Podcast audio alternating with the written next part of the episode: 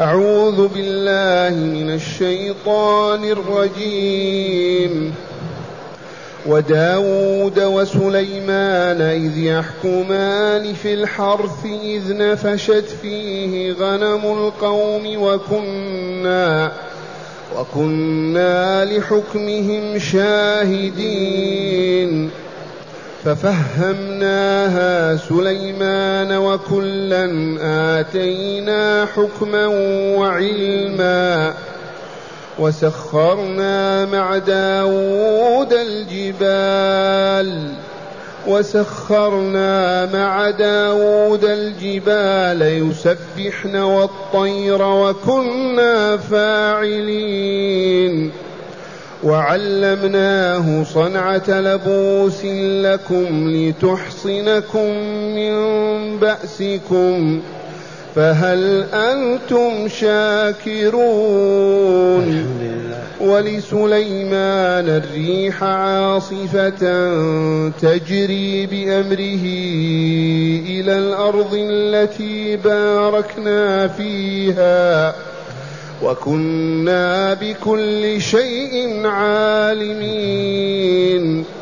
ومن الشياطين من يغوصون له ويعملون عملا دون ذلك. وكنا لهم حافظين. أحسن. معاشر المستمعين والمستمعات من المؤمنين والمؤمنات. قول ربنا عز وجل وداود وسليمان. أي أذكر يا رسولنا لهؤلاء المشركين المكذبين الذين لم يعترفوا بنبوتك ورسالتك قص عليهم هذا القصص.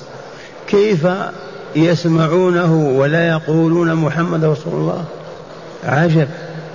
لو لم يكن رسولا لله كيف يأتي بهذه الأنباء والأخبار والأحداث التاريخية؟ وهو عاش بينهم أربعين سنة لم يعرف شيئا. ولكن الشياطين تعبث بقلوب الناس وتستهزئ بهم وتتركهم كالبهائم. وإلا من يسمع هذه الآيات يشهد أن محمد رسول الله. وداود وسليمان هذان نبيان رسولان من أنبياء بني إسرائيل. عليهم السلام. داود الأب وسليمان الابن. وداود تولى الحكم قبل ولده سليمان. لما مات داود تولى الحكم ولده سليمان. ودولة سليمان كانت من الشرق إلى الغرب. فهو أحد ثلاثة ملكوا الأرض من الشرق إلى الغرب ولكن بالجهاد والعمل. وداود وسليمان اذكر إذ يحكمان في الحرث. والحرث صالح لما يحرث من الزروع أو من الكرم الكرم وغيره من الأشجار. إذ يحكمان في الحرث إذ نف... في الحرث إذا نعم. وداود وسليمان إذ يحكمان في الحرث إذ نفشت فيه غنم القوم. الحادثة كما تعلمون وزادني الله وإياكم علما داود قاضي حاكم. فكان هناك رجلان أحدهما له ماشية غنم. فتركها في الليل فنفشت في زرع أو حرث ذلك الرجل. فذهب إلى المحكمة ليقضي القاضي بينهما.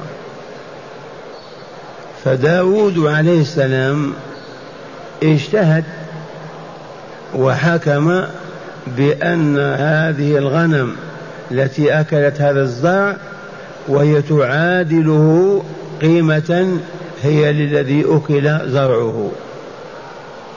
والذي أكلت الماشية زرع, زرع غيره يعود خائبا. لماذا؟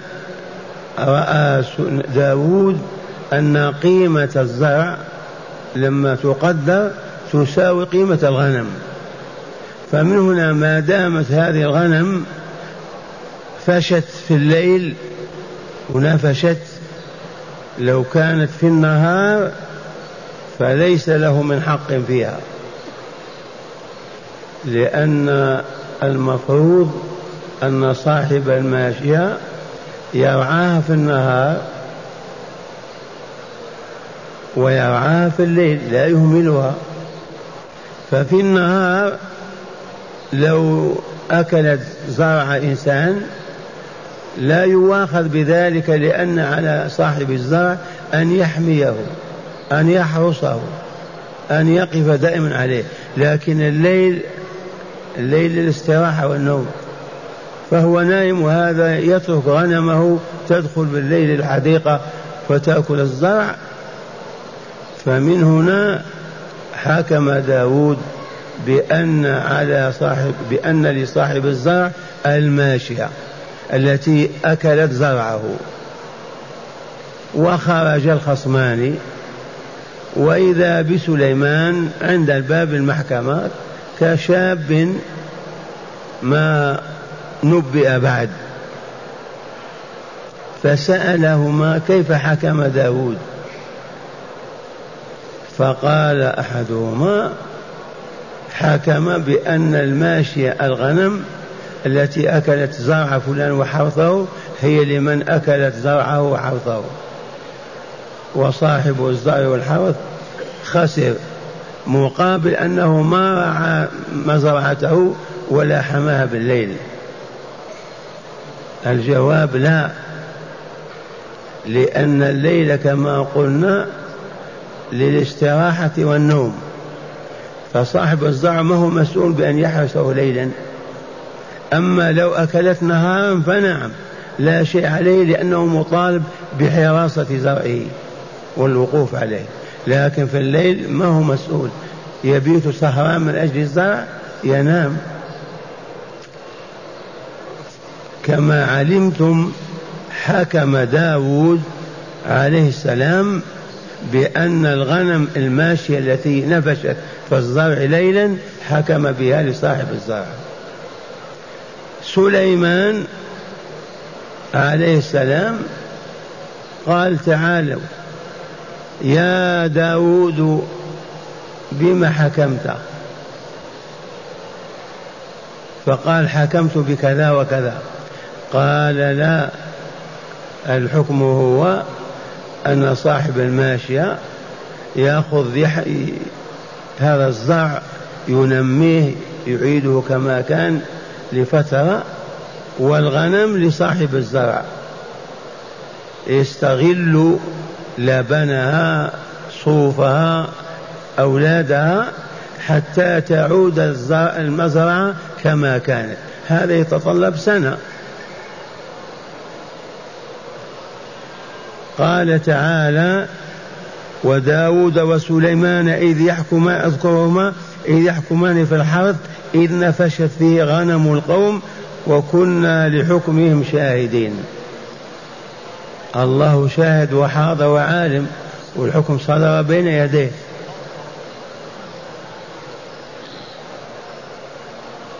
مرة ثانية لتتأملوا وتتدبروا أن رجلا شكى إلى داود فلان الذي أطلق ماشيته في الليل وأكلت زرعه.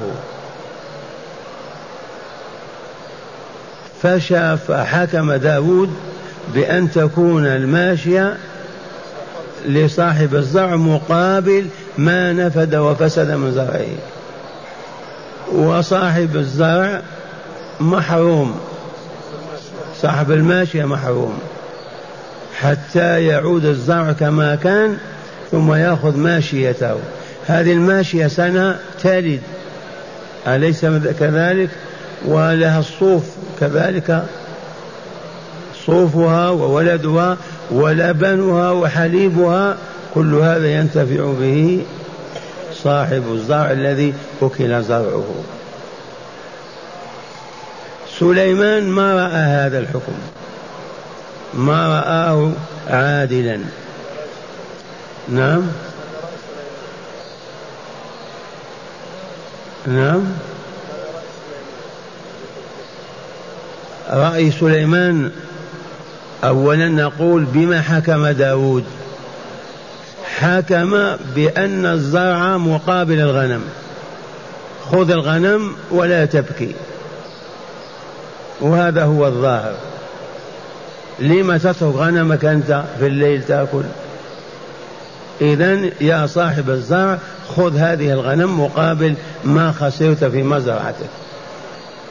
سليمان لما كان عند الباب سألهم كيف حكم داود؟ قال كذا وكذا. قال هذا ليس بعدل. فدخل على والده في المحكمة وقال العدل في هذه القضية أن صاحب الغنم يعطيها لصاحب الزرع يستفيد منها اللبن والحليب والصوف والأولاد. سنة. وصاحب الغنم ينمي الزرع ويسقيه وينميه حتى يكون كما كان. قال تعالى ففهمناها سليمان. ففهمنا هذه القضية هذا الحكم العادل فهمناه سليمان بتوفيق من الله عز وجل أو بإلقاء في روعه وفهم والعجيب أن داود ما نفر من القضية أو قال اسكت أو ما شأنك أنت ما زلت طفلا بل رضي بالقضاء العادل وفرح به وسلم.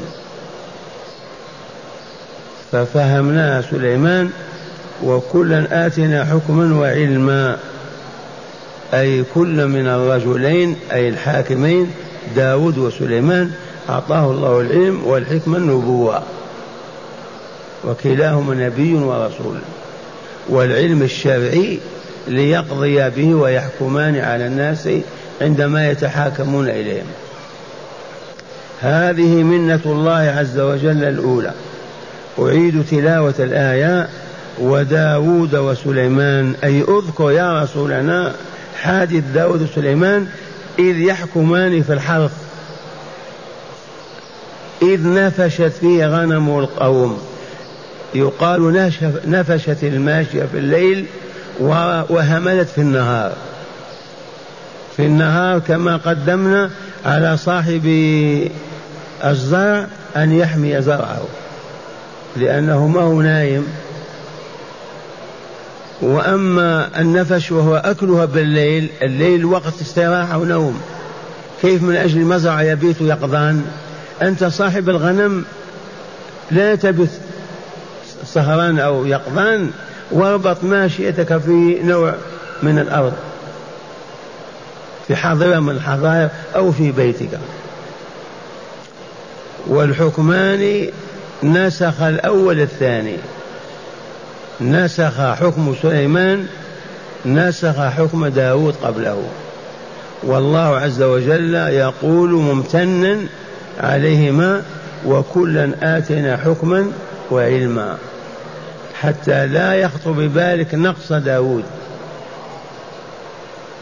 فداود نبي الله ورسوله وإن حكم ولده بخلاف حكمه لا يمس هذا كرامته ولا يمسه بسوء أبدا لأنه عبد الله ورسوله. وحكمه في الظاهر عادل. يا صاحب الحرث كيف نعطيك؟ نعطيك هذه الغنم وهكذا. عادل هذا. لكن سليمان فقه وعلم أفضل من هذه. فقال لصاحب الزرع خذ الغنم استغلها وانتفع بها سنة. وأنت يا صاحب الغنم أحي هذه المزرعة بالماء والسقي حتى تعود كما كانت. ففهمناها سليمان وكلا آتينا حكما وعلما. كل من الرجلين من الحاكمين من داود وسليمان أعطاهم العلم والحكمة. العلم والحكم. وسخرنا مع داود الجبال يسبحن والطير.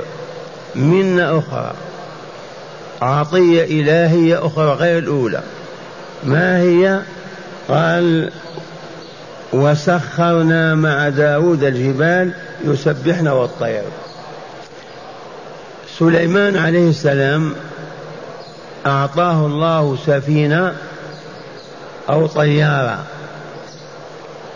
سرير يصنعه له رجاله ويجلس عليه وتأتي الريح العاصفة القوية فترفعه حتى تضعه في المكان الذي يريد. إذا أراد أن يعود إلى بلده هو غازي وفاتح. تأتي الريح أيضا في المساء فترفعه إلى الشام إلى القدس. وسخرنا مع داود الجبال يسبحنا والطير. داود عليه السلام من منن الله عليه وإفضاله أنه سخر له الريح. كما قلت لكم يركبها وهو يريد المنطقة الفلانية للغزو والفتح. فيركب السفينة وتطير في الهواء بالعاصفة الريحية إذا قضى حاجته في الجهاد في سبيل الله حينئذ يعود تأتي ريح في المساء تحمل السفينة إلى منزله في فلسطين أو في الشام. أما التسبيح فإنه إذا سبح يسبح معه الطير والجبال. إذا قال سبحان الله سبح معه الطير والجبال. داود نعم. وسخرنا مع داود الجبال يسبحن والطير. يسبح كذلك. والطير اسم جنس كل ما طار سواء كان حمام أو كان عقبان. كل ما كان يطير فهو طير. هذا من يقوى على هذا من يقدر عليه. إذا ترنم داود وسن وسبح الجبال حوله الطير فوقه يسبح كذلك. آية من آيات الله لأوليائه. وسخرنا مع داود الجبال يسبحن والطير. أي سخرناها تسبح مع داود. وكنا رب العزة والجلال والكمال فاعلين. وهذا من فعل الله تعالى. لو تجتمع البشرية يستطيعون أن يأتوا بالريح وتحمل سفينة ليس شأنهم. ولكن الله تفضل وأنعم على عبده داود. ثم قال تعالى وعلمناه صنعة لبوس لكم لتحصنكم ليحصنكم لنحصنكم قراءات من بأسكم. فهل أنتم شاكرون؟ يقول تعالى وعلمنا داود وعلمناه أي داود صنعة لبوس اللبوس ما يلبس كاللباس. والدرع الحربية تلبس. فلم يكن قبل داود من صنع الدروع للحرب. كانوا يعملون قطع من الحديد في صدورهم حتى ما يصل إليهم السيف أو الرمح لكن داود علم صناعتها الحديد ويساعده أيضا الجن فيصنع الدروع الحربية. فهذه المنة منة الله عليه وعلى عباده. وعلمناه صنعة لبوس لكم ليحصنكم لتحصنكم من بأسكم لتحفظكم من السهام والنبال أو السيوف. ذكرنا مرة أن لقمان عليه السلام مر بداود وهو يصنع الدرع فسأله فسكت لم يجبه. سأله لم هذه يا داود؟ ما أجابه. ماذا قال؟ ثم ما زال كذلك حتى قام سليمان يدخل الدرع في جسمه. داود نعم يدخل الدرع في جسمه ليرى طوله وقصره وكذا. لما رأى لقمان لبس داود للدرع قال الصمت حكمة و وقليل فائله. يعني لو سكت ما سأل كان يبلغه الخبر وهو يشاهد. لكن لما سأل لماذا هذا أو لما تصنع هذا سليمان ما داود ما أجابه.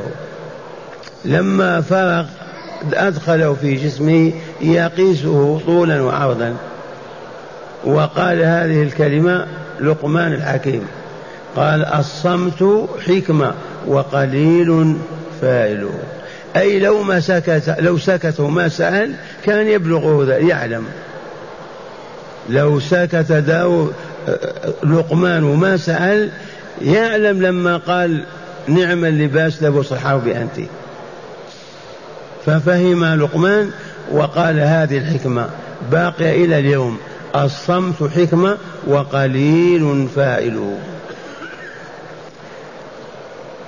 وقوله تعالى وعلمناه أي علمنا عبدنا داود صنعة لبوس لكم ألا وهي الدروع الحربية من الحديد والنحاس. من أجل ماذا؟ لتحصنكم وتحفظكم من بأسكم في الحرب. لأن الحرب هي التي فيها الرماح والسيوف. فهل أنتم شاكرون الاستفهام هنا للوجوب؟ فاشكروا نعمة الله عليكم. الحمد لله الحمد لله. الاستفهام هنا للوجوب والأمر. فهل أنتم شاكرون أن يشكروا نعم الله عليكم؟ ثم قال تعالى ولسليمان الريح لما بين نعمه على داود بين نعمه على عبده سليمان عليهما السلام. ولسليمان الريح عاصفة تجري بأمره إلى الأرض التي باركنا فيها وكنا بكل شيء عالمين. قدمت وقلت لكم سليمان كان يغزو ويفتح وملك الأرض. ثلاثة ملكوا الأرض ذو القرنين وسليمان وبخت نصر. إذا لما يريد أن يغزو يركب هذه السفينة الصناعية كالسرير الكريم الواسع وتأتي الريح العاصفة فتدفعه فيرتفع ثم تواصل دفعه حتى يصل إلى الأرض التي يريد أن ينزل بها. غدوها شهر مسيرة شهر تمشي ورواحها عودتها إلى بلده ومنزله شهر كامل. غدوها شهر ورواحها شهر ولسليمان ريح عاصفة تجري بأمره. تجري بأمره. إذا قال قفي تقف. إذا قال سيري تسير. هذا ماذا نقول في هذا الإنعام؟ آمنا بالله ولقائه. ثم ونحن الآن عندنا ماذا؟ عندنا الصواريخ والدبابات والقذائف والطائرات. لما ما نشكر الله عز وجل؟ والله يقول فهل أنتم شاكرون؟ الحمد لله.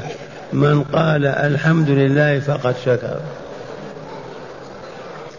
ولسليمان أي سخرنا له ريح عاصفة تجري بأمره إلى الأرض التي باركنا فيها عند عودته. وكلا آتينا حكما وكنا بكل شيء عالمين. هذا الله الذي يتكلم بهذا الكلام.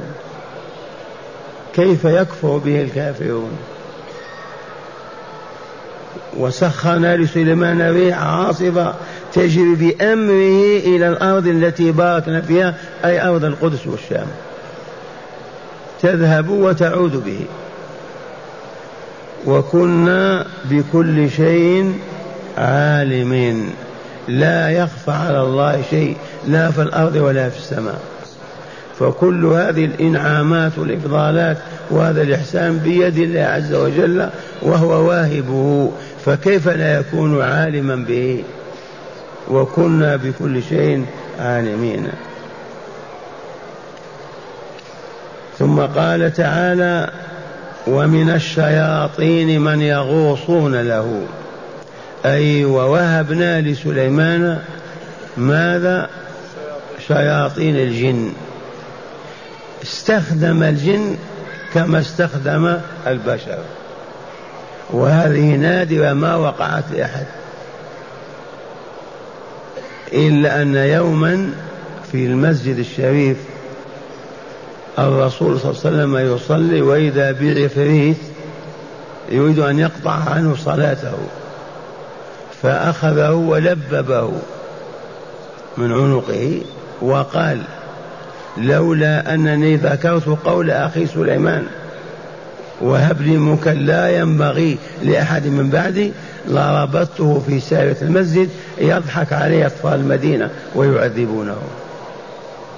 لكن ذكرت أن سليمان قال ربي هب لي ملكا لا ينبغي لأحد من بعدي فلا أريد أن أنازعه أو أكون مثله. فالجن والشياطين منها تخدم سليمان خدمة. حيث يوجهها تتوجه ومن الشياطين من يغوصون له والغوص في البحر في أعماقه يغوصون لاستخراج اللآلي والجواهر والعجب ما كنا نعرف البحر ماذا فيه. نراه من فوق فقط. في هذه الأيام لما كنا في أمريكا عرضوا لنا في الطيارة البحر فرأينا عجبا من مخلوقات في البحر. كنا نفهم أن الغواصين يستخرجون الدور والدار لكن فيه عجب في أعماق البحر. وعدنان يشاهد ما كنا نعلم أبدا أن داخل البحر هذه الكائنات. وإذا بها أكثر من كائنات البر. فالغواصون من الجن يغوصون ويستخرجون الدرر واللؤلؤ وغيره ومن الشياطين من يغوصون له ويعملون عملا دون ذلك أي دون الغوص في البحر يأمرهم ببناء مدينة يبنونها بسرعة. يأمرهم بوضع جسر يضعونه يستخدمهم كما شاء لأن الله أذلهم له وقواه عنهم وأصبح يتحكم فيهم كما يتحكم الحاكم في محكومه. هذا فعل من هذا؟ قولوا آمنا بالله آمنا بالله آمنا بالله. يعملون عملا دون ذلك وكنا لهم حافظين. ما هم بمهملين أو بغاشين أو ماكرين يفسدون عملهم. بل الله عز وجل حفيظ لهم وعليهم. لو أن جنيا أراد أن يفسد عمل لأطلع الله عليه سليمان وعذبه. هم يعملون بعيدين عن سليمان ولكن الله حفيظ عليهم. إذ قد يمكر الجن لأنهم مستعبدون يتألمون من حكم سليمان. أذلهم الله وحكمه فيهم. فقد يحاولون المكر أو الخديعة أو الغش. فالله عز وجل تولى حفظهم حفظ عملهم. فلا يستطيعون أن يغشوا أو يخدعوا. هيا بنا نتلو الآيات كما تلوناها مرة ثانية. وداود وسليمان اذكر يا رسولنا لقريش الكافرة لليهود المكذبين برسالتك. اذكر لهم إذ داود إذ يحكمان في الحرث والحرث كما علمتم الزرع. قد يكون كرم عنب قد يكون بر شعير. كله صالح زرع حرث. إذ نفشت فيه غنم القوم والنفش يكون الرعي بالليل. وكنا لحكمهم شاهدين حاضرين على علم لولانا ما حكموا هو خالقهم.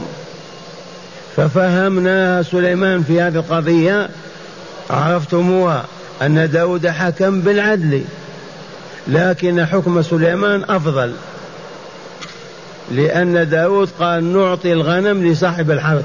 يا صاحب الغنم لم يبقى لك شيء لأنك ظلمت.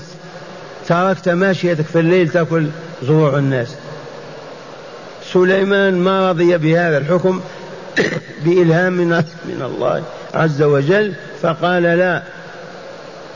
صاحب الحرث هو الذي يأخذ الغنم يستغلها في ألبانها وصوفها ونتاجها وصاحب الحرث يقوم الغنم يقوم على الحرث حتى يعود كما كان. ففهمناها سليمان وكلا آتينا أي آتيناه حكما وعلما. الحكم القضاء الحكم بمعنى الحكمة والعلم معرفة شريعة الله وكيف يعمل بها. ففهمناها سليمان وكلا آتينا حكما وعلما وسخرنا مع داود الجبال يسبحن والطير وكنا فاعلين. من الذي يسخر الجبال؟ سبحان الله العظيم. وسخرنا مع داود الجبال يسبحن والطير أي تسبح كذلك معه وكنا فاعلين. وعلمناه صنعة لبوس لكم ليحصنكم من بأسكم ألا وهي الدروع التي يلبسها المحاربون من حديد. فهل أنتم شاكرون؟ إي والله إنا لك يا ربنا لشاكرون الحمد لله الحمد لله الحمد لله. الآن نركب الطائرة وإلا لا نطير في السماء. قل من يقول الحمد لله. الحمد لله. سبحان الذي سخر عنا هذا وما كنا له مقرنين. ولسليمان أي وسخرنا لسليمان الريح عاصفة قوية شديدة تجري بأمره يا ريح من يمين أو شمالا وهو ذاهب وهو آيب. إلى الأرض التي باركنا فيها هي أرض الشام ومنها فلسطين. وكنا بكل شيء عالمين من هذه الأحداث هو موجدها وخالقها. ومن الشياطين من يغوصون له أي لسليمان في البحر لاستخراج الجواهر وغيرها. ومن الجبال ومن الشياطين من يغوصون له ويعملون عملا دون ذلك. أعمال أخرى كبناء البيوت والدور. وكنا لهم حافظين. فالله الحفيظ العليم. هذا وهيا بنا ندرس هداية الآيات وفيها الحكم والمواعظ. نعم. بسم الله والحمد لله. من هداية الآيات أولا وجوب نصب القضاة للحكم بين الناس. وجوب أولا وجوب إيجاد قضاة في كل مدينة للحكم على أهلها وبين أهلها. من أخذنا هذا؟ من الآية الكريمة.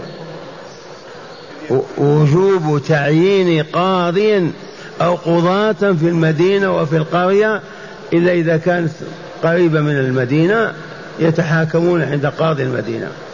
الآية دلت على وجوب وجود القضاة للحكم بين الناس فيما يختلفون فيه أو يتنازعون.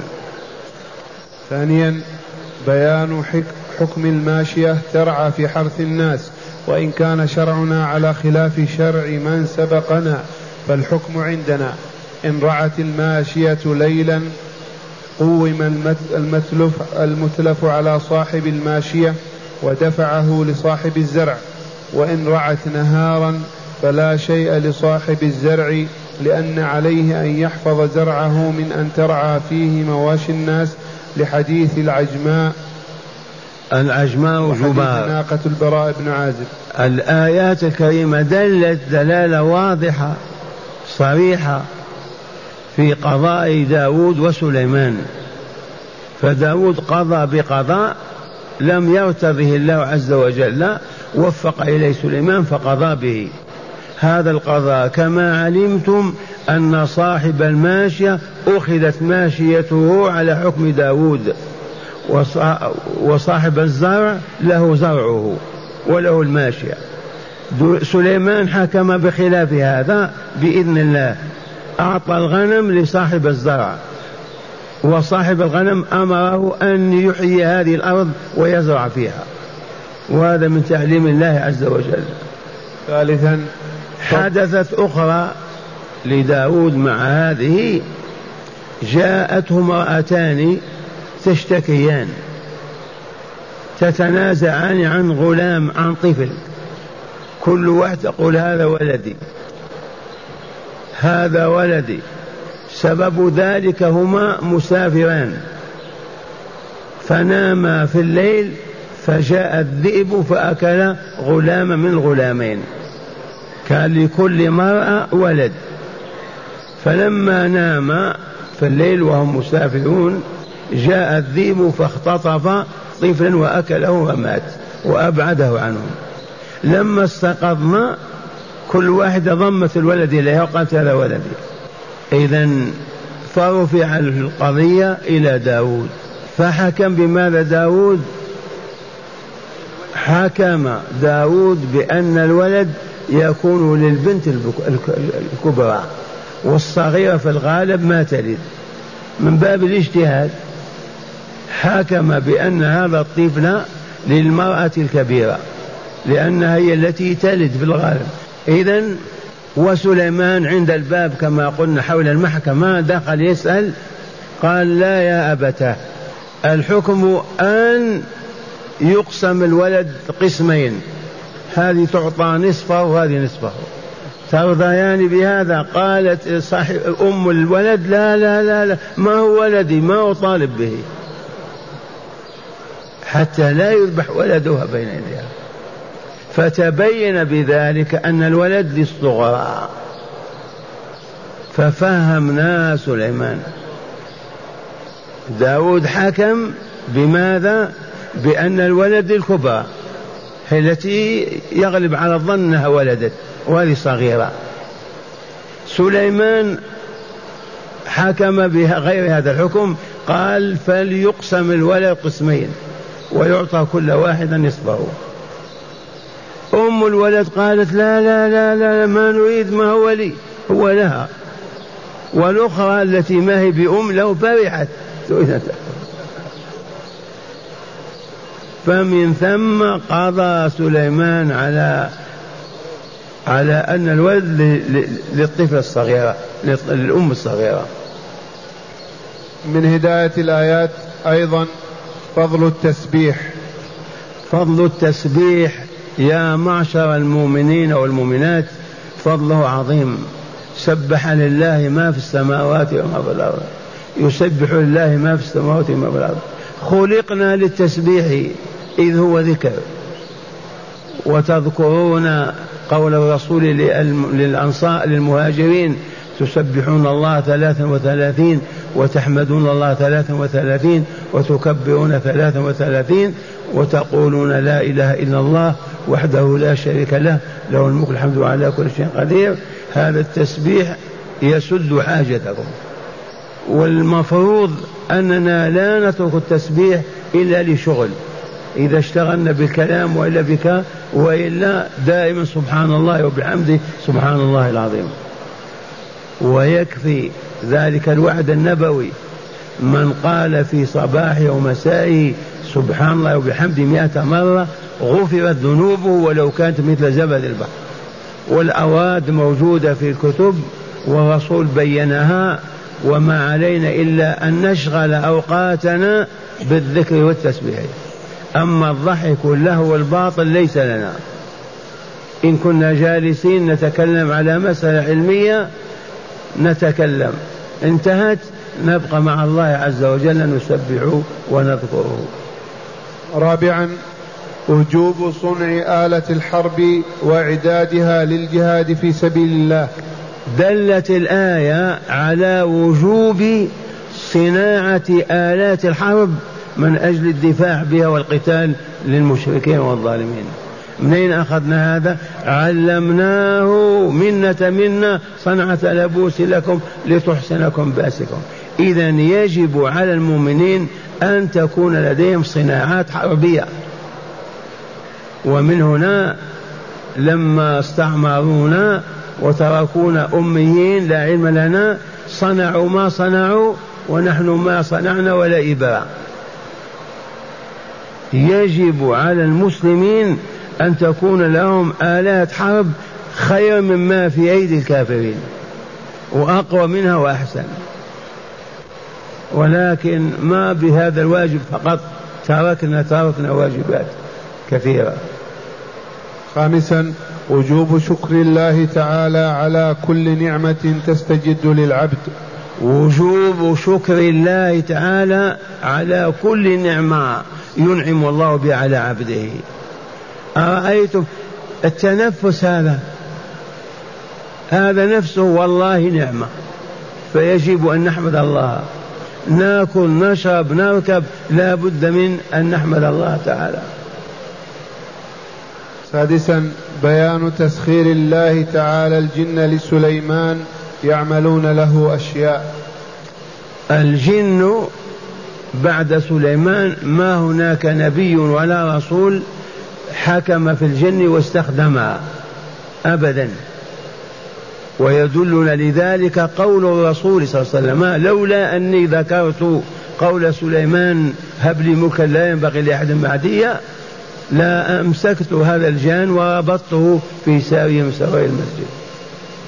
إذ هو يصلي وإذا بعفريت يجي أمامه فأخذه ولببه وأراد أن يربطه في سارية المسجد. قال وذكرت قول سليمان وهب لي ملكا لا ينبغي لأحد من بعدي فتركت العفريت ذهب. سابعا تقرير نبوة الرسول صلى الله عليه وسلم إذ من أرسل هؤلاء الرسل وأنعم عليهم بما أنعم لا يستنكر عليه إرسال إرسال محمد صلى الله عليه وسلم رسولا فقد أرسل من قبله رسلا. الآيات الكريمة من هداياتها وجوب الإيمان برسالة محمد صلى الله عليه وسلم ولا معنى لنفيها أو التكذيب بها. كيف وقد أرسل الله قبله رسلا ونبأ أنبياء وهو القرآن يحدثنا عنهم فكيف تنفى رسالة محمد ونقول ما هو برسول ولا نبي؟ هذه الآيات فقط تنطق بلسانها محمد رسول الله. وتشهد بذلك. لو لم يكن رسول الله كيف يتلقى الوحي من الله؟ والوحي ما هو هوى أو ظلام. وحي كلام يسمع وكله حكم وكله عظات وكله عبارة فكيف يكون صاحب غير نبي ورسول؟ ثامنا وأخيرا كل ما يحدث في الكون من أحداث يحدث بعلم الله تعالى وتقديره ولحكمة تقتضيه. كل ما يحدث في الكون من حادثة سواء موتا أو حياة عز أو ذلة غنى أو فقر صحة أو مرض كل ما يحدث في الكون يحدث بعلم الله تعالى. إذ الكون كله في قبضة الله وبين يديه. ولا يقع شيء إلا وقد كتب الله ذلك في كتاب المقادير قبل خلقه. إذا فلنعتقد هذا الاعتقاد أنه لا حركة ولا سكون في الكون إلا والله يعلم ذلك وهو الذي قضى به وحكم